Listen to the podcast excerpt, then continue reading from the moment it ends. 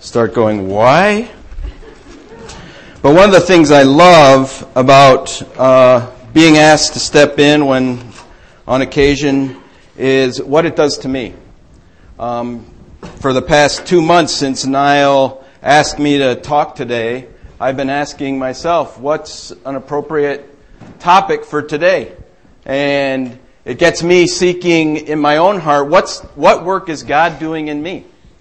Um, and when I thought about today and the fact that today is uh, the 30th of December, we're leaving 2012 and moving into 2013, it just seemed appropriate to spend today asking the question, uh, what's God done in the past year and what is coming ahead? And to take this opportunity to transition from 2012 to 2013. But as I was thinking about this, uh, I asked the question, what's the big deal about New Year?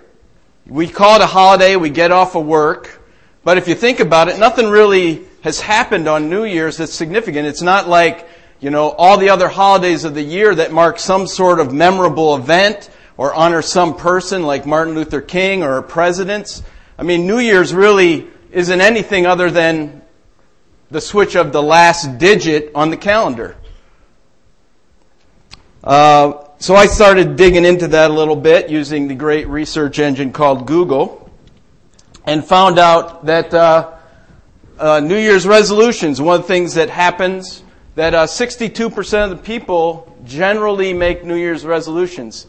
Guess what percent uh, fulfill their New Year's resolution? Anybody want to guess? 23, 8%, according to one research thing I looked at.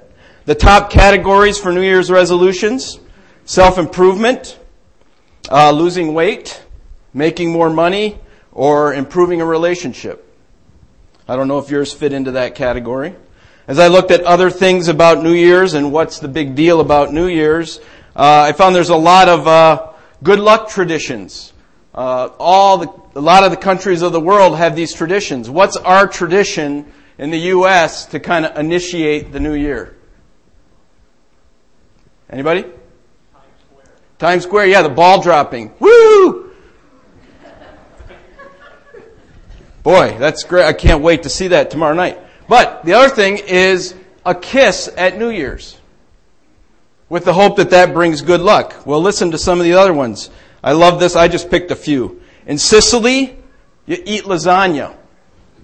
It's my favorite food. I'm going to go there for New Year's. That's in Spain, you eat 12 grapes at New Year's. And that gives good year, good luck for the year. In Norway, you have rice pudding, and there's one almond buried in it somewhere, and whoever gets that is going to have good luck for the year. Uh, this one I thought was really cool. I'm going to confirm with Denise later. Um, but in Wales, at the first toll of the 12 tolls of midnight on New Year's, you open the back door of your house. And all the bad stuff's supposed to go out the back door, and the old year goes out the back door, and you got to close the back door and run to the front door. And by the last toll, you open the front door to let the new year in. I thought that was kind of cool. I don't know what you do if you don't have a back door and a front door, but. So there's all these traditions. There's these things that we do that are kind of, uh, uh, mythical or they just, they, we do them sometimes without even thinking, but they bring in the new year. So why is New Year's a big deal? why do we, why do we make such a big deal of it? I don't know if it's because we all want to start over. Love having a start over. We went to a new year, we get to start over and all the stuff we messed up in the last year, we can say, okay, that's gone. I'm going to get a start over. I'm going to do this year different. It's going to be better. Uh, new Year's marks the passing of time. It's a way to initiate or to, to mark time and to reflect. And that's the challenge I'm going to throw out for us today. But why is New Year's January 1st? It's kind of weird. New Year's could be any day because there's nothing really, it could be March 1st in some countries and places. Spring marks the new year. That makes sense to me. Um, There's two, there's calendars. There's the lunar calendar that the Chinese follow, so their New Year's is in February to us. Ours is a solar calendar, came from Rome back then, so ours is January 1st.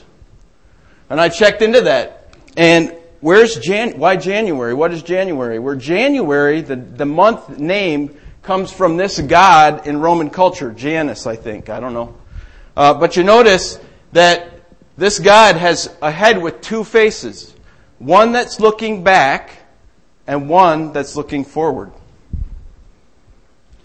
Janus is the God of transitions, the God of new beginnings. And it's from him, or it, or whatever, that we get the name January. So the Romans started this tradition of the new year, January 1st, based on this god Janus. Well, today we're going to take a look at another big transition in Scripture. It was the transition of the people of Israel from wandering in the wilderness for 40 years to the promised land. But before we do that, what I want to uh, ask you to do is to pull the little bulletin insert out that's for the sermon. And you'll notice that uh, there's five questions on that first page. Before we step into the people of Israel, and they are sitting on the Jordan River, they're looking back at 40 years of wandering. Moses has just died. They've buried him. They've had their month long mourning time with saying goodbye to him. And Joshua's transitioned into leadership. Every morning for 40 years, they've been getting up, eating manna, having quail. And now, and a whole generation of people have, has died. If you look in Deuteronomy, it says that every person, every male of fighting age that left Egypt died in the wilderness because they doubted God's ability to bring them in when the first spies went in. I just did a little math on that this morning. That means that 68 men died a day during the wilderness journey. One thing you don't see a lot about in the wilderness readings of Exodus and all that is the funeral services. Every day they were having funeral services because 68 people died. There's a few times where they did something really stupid and 15,000 people died in a day. But death was a huge part of the wilderness journey death of people, but also death of the old stuff of Egypt that was in them. And God used this 40 year journey to purify, to cleanse, to reorient the people. And now all that's happened, and they're standing on the Jordan River, and they're looking back, remembering all that. If you read the last two chapters of Deuteronomy, Moses gives a big, long sermon, basically at the end of his life, he knows he's going to die, saying, look what's happened, look back. And now they've had that time and they're standing on the Jordan, they're looking ahead, they send spies in, spies run around and say, you know, here's the nature of the cities, here's what's going on, here's who the enemies are, this is the land we're going to overtake. This time they don't doubt the spies, so they're all for going in. But it's a very serious time of change and transition for them. They're looking back and they're looking ahead. And so what I'd like us to do before we dig into the sermon is to take a few minutes, and the worship team's going to come, come up again and just play a song. Don't sing with them, but just take a pencil that's in your pew or a pen and spend some time reflecting on 2012. Look at these questions. What has happened in your life, in our world, in the church? We got a new pastor this year. Very significant.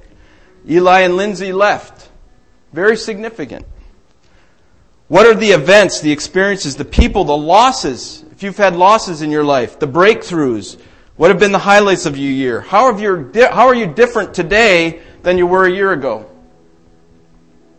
And why are these significant? So just take three minutes or four minutes while they play to jot some stuff down on your paper because this will be part of what we use later on in the sermon.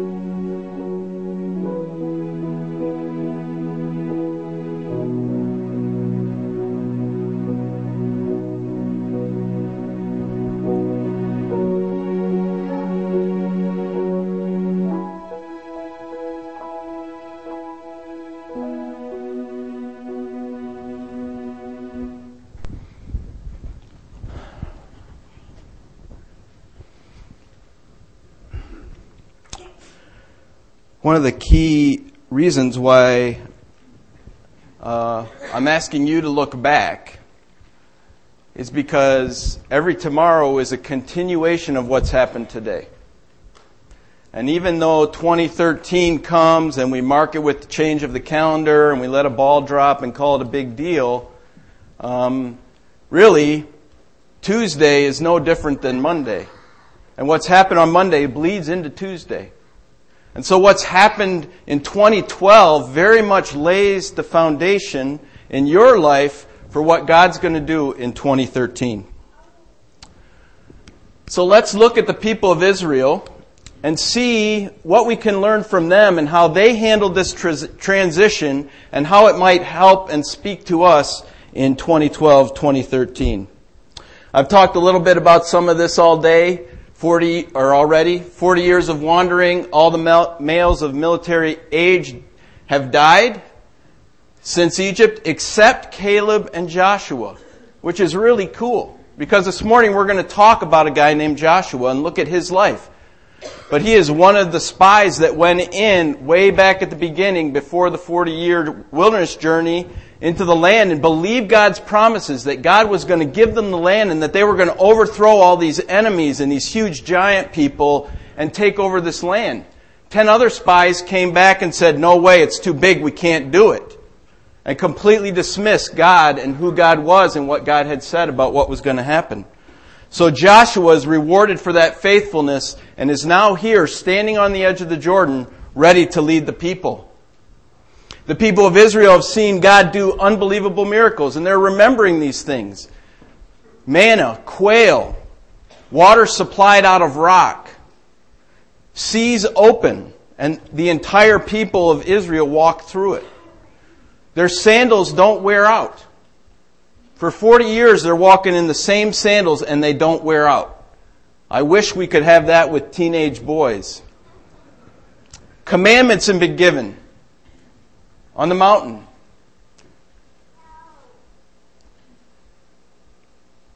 People have been swallowed by the earth. People have been disobedient. 15,000 people dying in a day. 9-11 was 3,000 some. Imagine 15,000 out of a 3 million group, uh, group of people. The cloud and the fire. The cloud uh, was God's presence over the people, and the cloud by day, the fire at night. When the cloud moved, the people moved. When the cloud stopped, the people stopped. I mean, that's pretty amazing. For 40 years, there's this big cloud. And when the cloud rests over the tabernacle, the tent that the people had to meet God in, and where Moses went to meet with God, when that thing moves, everybody packs up their tents. And it's not like, you know, the little Eureka that you can whip down in five minutes and stick into a bag and throw in your backpack. We're talking like a mini house-sized tent that probably weighs several hundred pounds that you're having to fold up and take the poles, you know, kind of like the Native Americans, put it behind the mule and start walking. It's like a major deal to get up and move. Cloud starts moving, you gotta do that. Cloud stops, you gotta unload it, set it up, and you got millions of people doing this in the middle of the desert. That's 40 years they've been doing this. And all that is about to end. Moses has just died. A man who met regularly with God. Moses would get up and go into the tabernacle, the tent of meeting, to meet with God. The cloud would come down over the tent while he was in there. And it says in Deuteronomy that the people would stand at the opening of their tents and watch the, the tabernacle and wait until Moses came out. This has been their life. This has been what's happening for the past 40 years. So let's look at Joshua 1, 1 to 15. If you've got your Bibles, I'm going to read it, and then we're going to talk through it here this morning. So Joshua 1, um, verse 1. After the death of Moses, the servant of the Lord, the Lord said to Joshua, son of Nun, Moses' aide, Moses, my servant, is dead. Now then, you and all these people, get ready to cross the Jordan River into the land I am going to give to them, to the Israelites. I will give you every place where you set your foot, as I promised Moses. Your territory will extend from the desert to Lebanon, and from the great river, the Euphrates, all the Hittite country to the Mediterranean Sea in the west. No one will be able to stand against you all the days of your life. As I was with Moses, so I will be with you. I will never leave you nor forsake you. Be strong and courageous, because you will lead these people to inherit the land I swore to their ancestors to give them. Be strong and very courageous. Be careful to obey all the law my servant Moses gave you. Do not turn from it to the right or to the left, that you may be successful wherever you go. Keep this book of the law always in, on your lips. Meditate on it day and night, so that you may be careful to do everything written in it. Then you will be prosperous and successful. Have I not commanded you? Be strong and courageous. Do not be afraid. Do not be discouraged, for the Lord your God will be with you wherever you go. So Joshua ordered the officers of the people, go through the camp and tell the people, get your provisions ready. That means take down your tents. Three days from now, you will cross the Jordan here, here to go in and take possession of the land the Lord your God is giving you for your own. But to the Reubenites, the Gadites, the half tribe of Manasseh, Joshua said, Remember the command that Moses, the servant of the Lord, gave you after he said, The Lord your God will give you rest by giving you this land. Your wives, your children, your livestock may stay in the land that Moses gave you to the east of the Jordan. But all your fighting men ready for battle must cross over ahead of the other Israelites.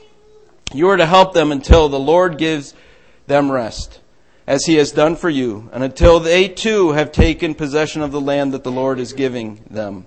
After that, you may go back and occupy your own land, which Moses, the servant of the Lord, gave you east of the Jordan toward the sunrise.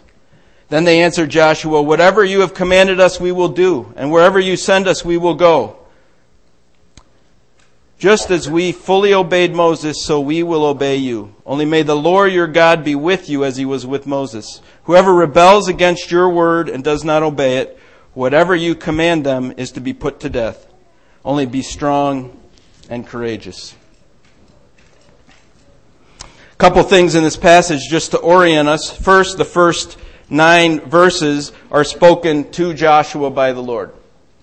And then after that, Joshua speaks to the people. And then these last five or six verses to the Reubenites, Gadites, half tribe of Manasseh, what happened is as they're standing on the east side of the Jordan, they were given land on that side to settle.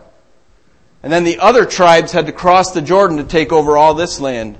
And what Joshua was telling them is that you can settle, your families can set up houses here and settle here, but all the men have to cross the Jordan with everybody else and help take over the land, and then you can come back and settle with your families.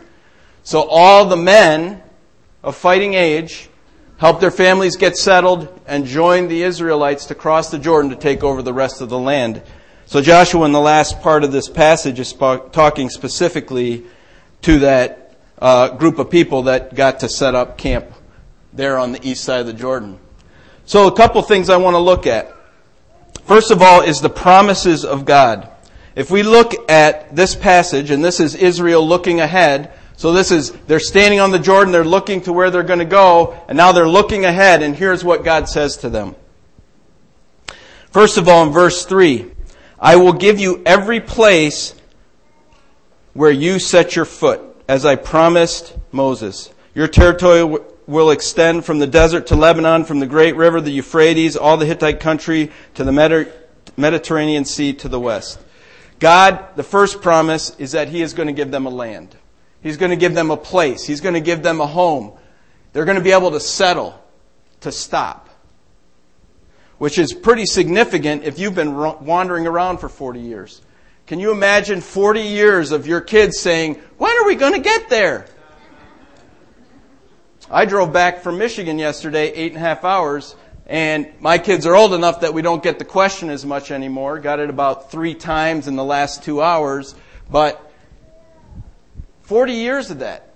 And now they get to stop. They get to settle. They get to put up a home. They get to be in a place, and God is promising that to them. If you look in verse 5, no one will be able to stand against you all the days of your life. So all your enemies will be gone. Notice he's not saying you will have no enemies, you will have no struggles, you will have no battles, you will have no hardship. He's not saying that. He's saying you're going to have enemies, but they're going to be defeated. But you still got to get in the game. You're still going to have struggle and battle that you're going to have to go through. Also, the second half of verse 5, he says, As I was with Moses, so I will be with you. I will never leave you nor forsake you. He promises his presence, which is, uh, as we'll see in a little bit, it's all over this passage. But I love this idea of presence because these words sound very similar to what Jesus said. In Matthew 28, when he commissioned the disciples, said, I will be with you. And throughout Scripture, we see a God who is present, a God who is with us, a God who doesn't leave us, even when things are rough, even when it doesn't seem like He's there. He is still there.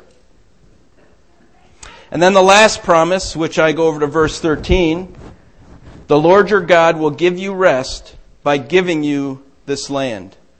And it's this idea of rest. If you've been walking and wandering for 40 years and never feeling like you can settle because you don't know when you're going to have to get up and go, you're going to be always moving and a lot of work in moving. And you've been given the promise of rest, that you will be able to stop and rest, that is significant. When I think about these promises, I think back to uh, the uh, late 80s, early 90s when I was leading wilderness trips out at Honey Rock. For about four years, that's all I did. I did about 22 wilderness trips in four years, two weeks, three weeks, uh, all different ages of kids. And there was a couple summers where that's where I did from early June all the way to the end of August. And I was literally at Honey Rock for about six days the whole summer. The rest of the time, it was tents, sleeping bag on the ground.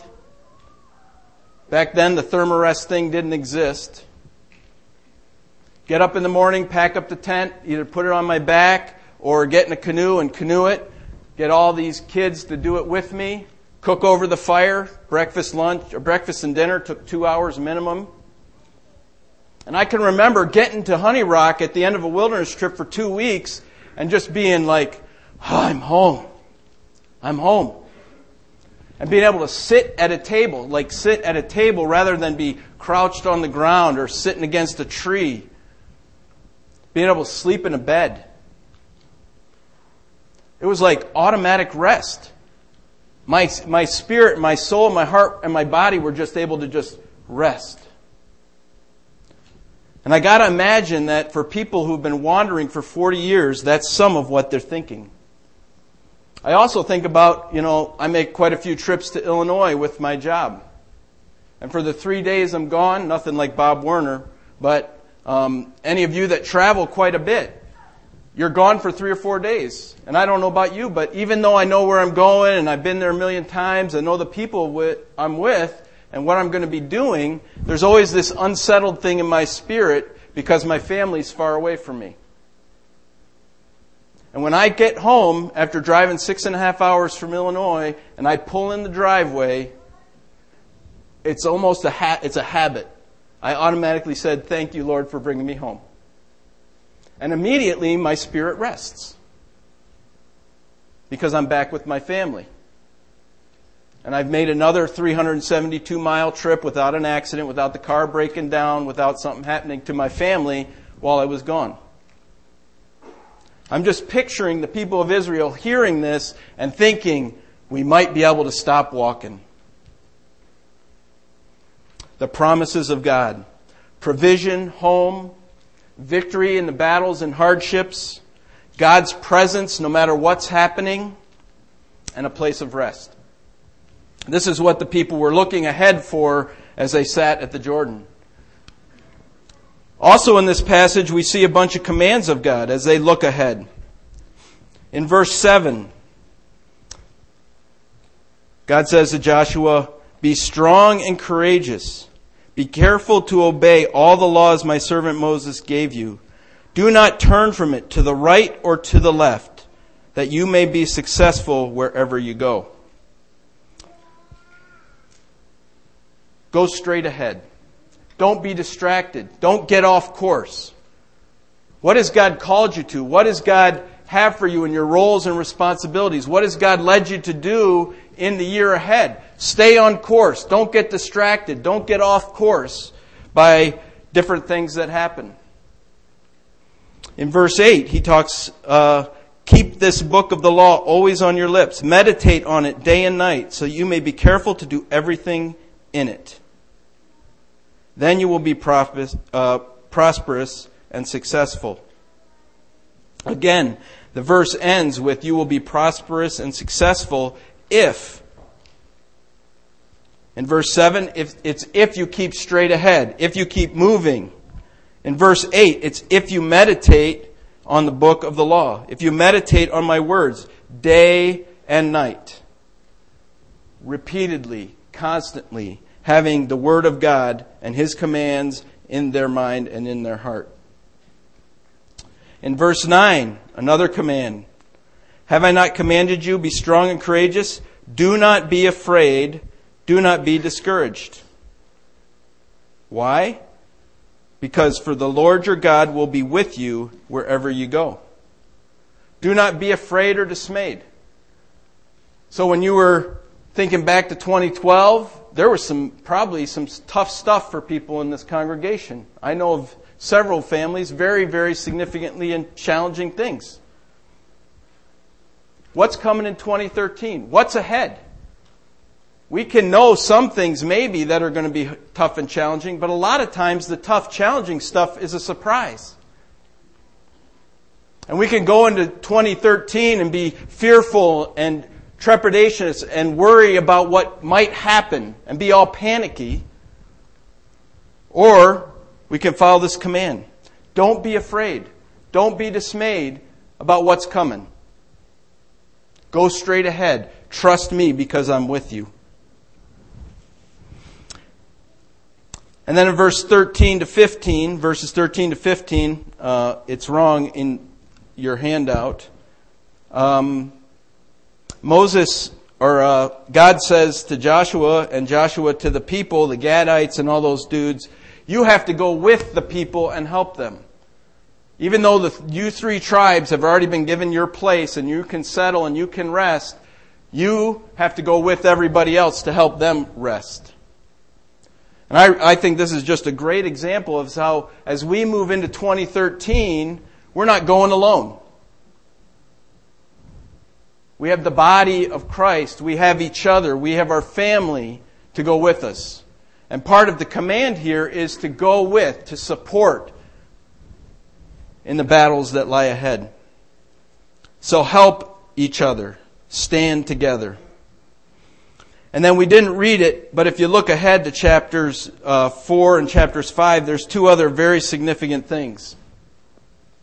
Chapter 4, uh, the whole thing is about grabbing stones from the Jordan River. As they're passing through the river, God tells Joshua to grab, each tribe grab a big rock. It says big enough that it has to go on the shoulder to carry it from the middle of the river. And when you get to the other side, put it up in a pile as a marker, as a reminder to everybody forever about what God did here. So when the children, when your children and when generation after generation see this pile of rocks, they look at it and go, what is that pile of rocks for? You can tell the story of the people of Israel walking through the Jordan River and how God brought them into the promised land.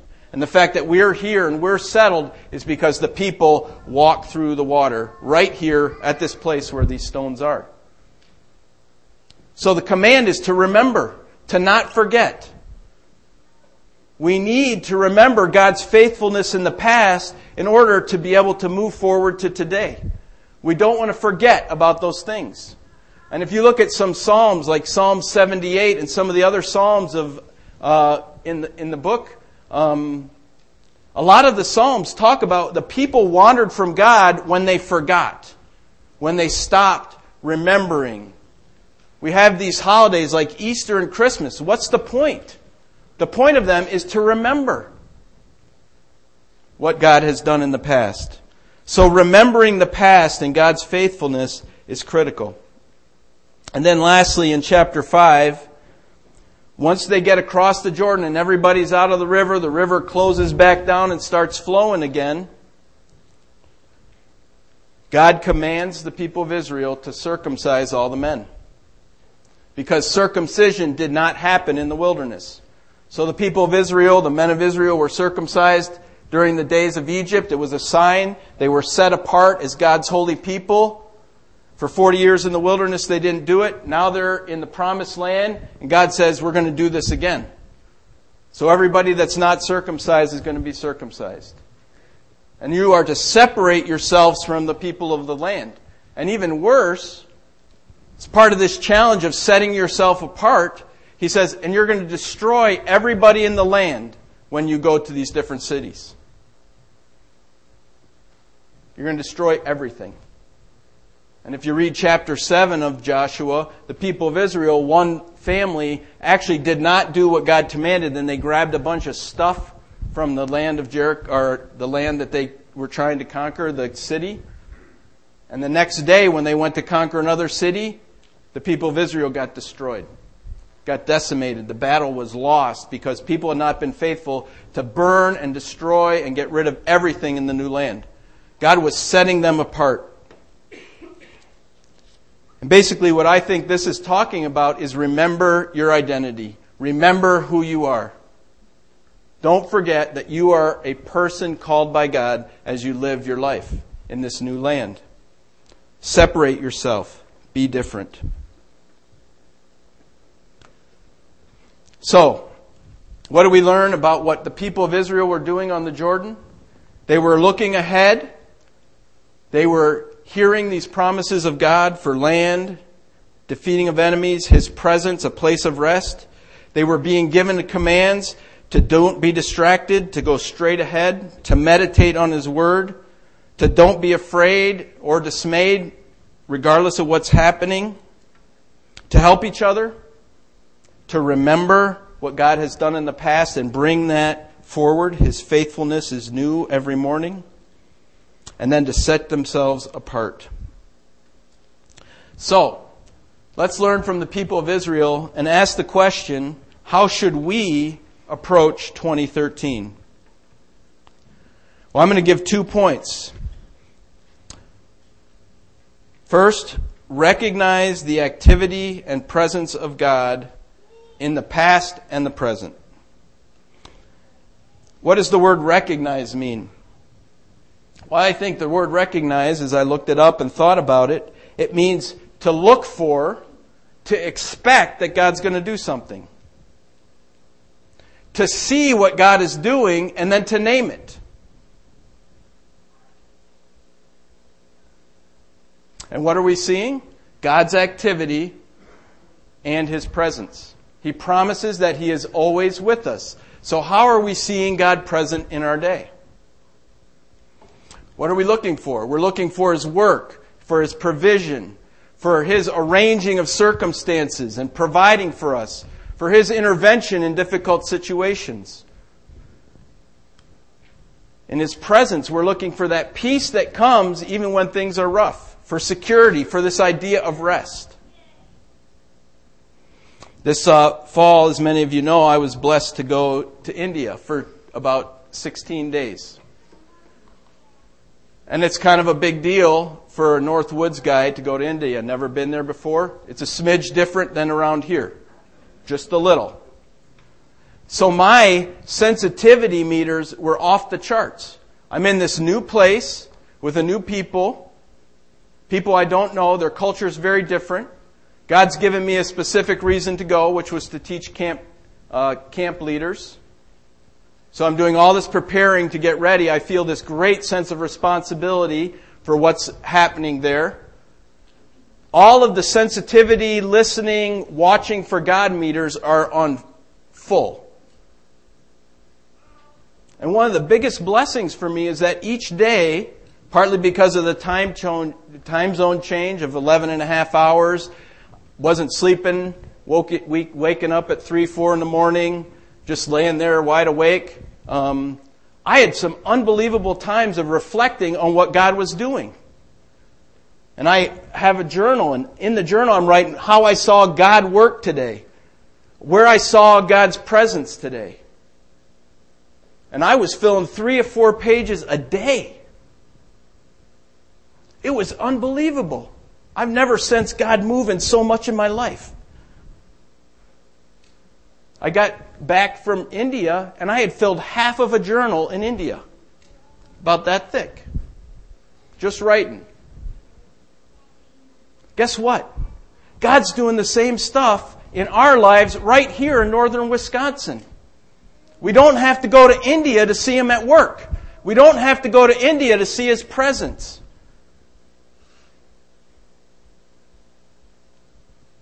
Think it's because when we go away to someplace else, it's a different environment, so we're off a little bit and our sensitivities are up. But how can we have that same amount of observation and diligence and looking for God and expecting Him to work and naming it and writing it down and being aware of it in our everyday lives? Because the bummer is if we're not doing that, we're missing out. We're missing out. It was so much fun to name all these things where God provided. In one day, I had 19 different significant provision movements of God in my life. And that's happening every day here in the United States in our lives. If we're looking for it, we get to see it. And what a blessing, what an encouragement that is. So as we look ahead to 2013, I want to encourage us to look for, to recognize the presence and activity of God in our lives and to be purposeful about naming those. The passage or the verse that we see uh, in verse 5, it says, As I was with Moses, so I will be with you. I will never leave you nor forsake you. As I was with Moses, so I will be with you. As I was with you in 2012, so I will be with you in 2013. I will never leave you nor forsake you. Never. Never. God is with us. He's moving in our presence. Are we seeing it? Recognizing is not enough, though. I want to encourage us to think about how we respond to God's work and activity in our life. And I want to take the words that God gave Joshua four times in a few verses to be strong and courageous. So respond. Responding is taking action upon what we know to be true. Boldly trusting. If something's happened, we respond with action. And with strength, with energy, with applied force, with confidence, with courage, moving forward in the face of fear, in the face of the unknown, in the face of insurmountable odds, in the face of challenge and difficulty. How can we respond and move forward with strength and courage? Well, it's because we're looking for God's activity, because we're seeing Him at work, we're seeing His presence. And if we saw Him present yesterday 5, 10, 12, 40 times, I can walk forward into today with confidence, with courage, with strength. So, as God said to Joshua, be strong and courageous. Do not be afraid. Do not be discouraged. For the Lord your God will be with you wherever you go. So, as we look at 2013, this is the type of attitude I want us to move us move into 2013 with. If you look on the bottom of your uh, handout, you'll see I gave uh, some questions for you to ponder and to reflect on. What lies ahead in 2013? There's a bunch of planned stuff the family vacation, the go to camp, the do this, the go that, the move somewhere, take a new job maybe. What are the possibilities of this year? What might happen? Stuff that you think is going to happen. Um, in a few days, I'm going to go have a, a surgery at a hospital, and it's going to change my life. So I know the surgery is going to happen. That's planned. It's on the books. What's going to happen as a result of that? What are the complications? What are the benefits? What are the changes to my activity? I don't know. So how do I step into 2013 knowing that in three days Something's going to happen in my life that's going to change my life. And those are the words of my doctor. He said, This is going to change your life. I don't know how. But I got to move forward with confidence. Because God is with me. Because God is with me. So, what lies ahead? Planned possibilities. What burdens are you carrying into 2013? Some of the stuff you wrote about with 2012 hasn't gone away. The backpack is on, and you're walking into 2013 with the backpack on with a heavy load in it. How is that affecting 2013? And given these things, how can you respond and recognize the presence of an activity of God? How, how can you live with strength and courage in the year ahead? I want to encourage you and challenge you to take time today and tomorrow to think about these questions as it relates to the year ahead. This sermon is just a sermon that we talk about. It goes in the ears and goes out the ears if you walk out of church and don't do anything with this. So please take time before the Lord. Packer game doesn't start till 3:15 today. When you get home, take some time before the Lord and ask the Lord to guide your thoughts and answer to these questions. And may the year ahead be a year in which we live with strength and courage. Let's pray. Father God, I thank you for uh, Joshua and his unbelievable faithfulness to you. His uh, belief, Father, that you were with him and he could move forward with strength and courage into this new land with a new with a people and all kinds of challenges.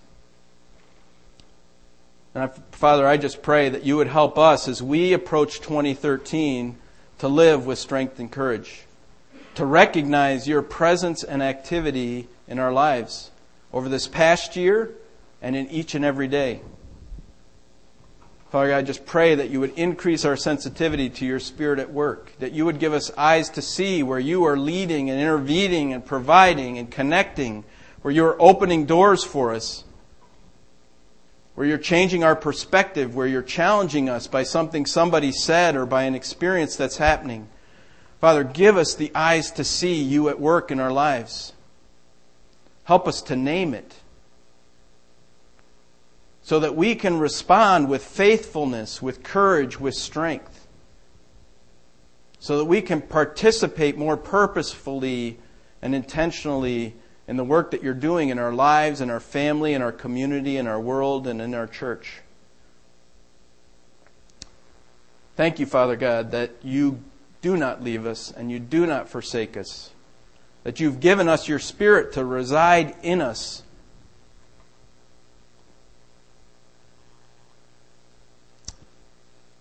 We commit all this to you, Lord Jesus. Amen.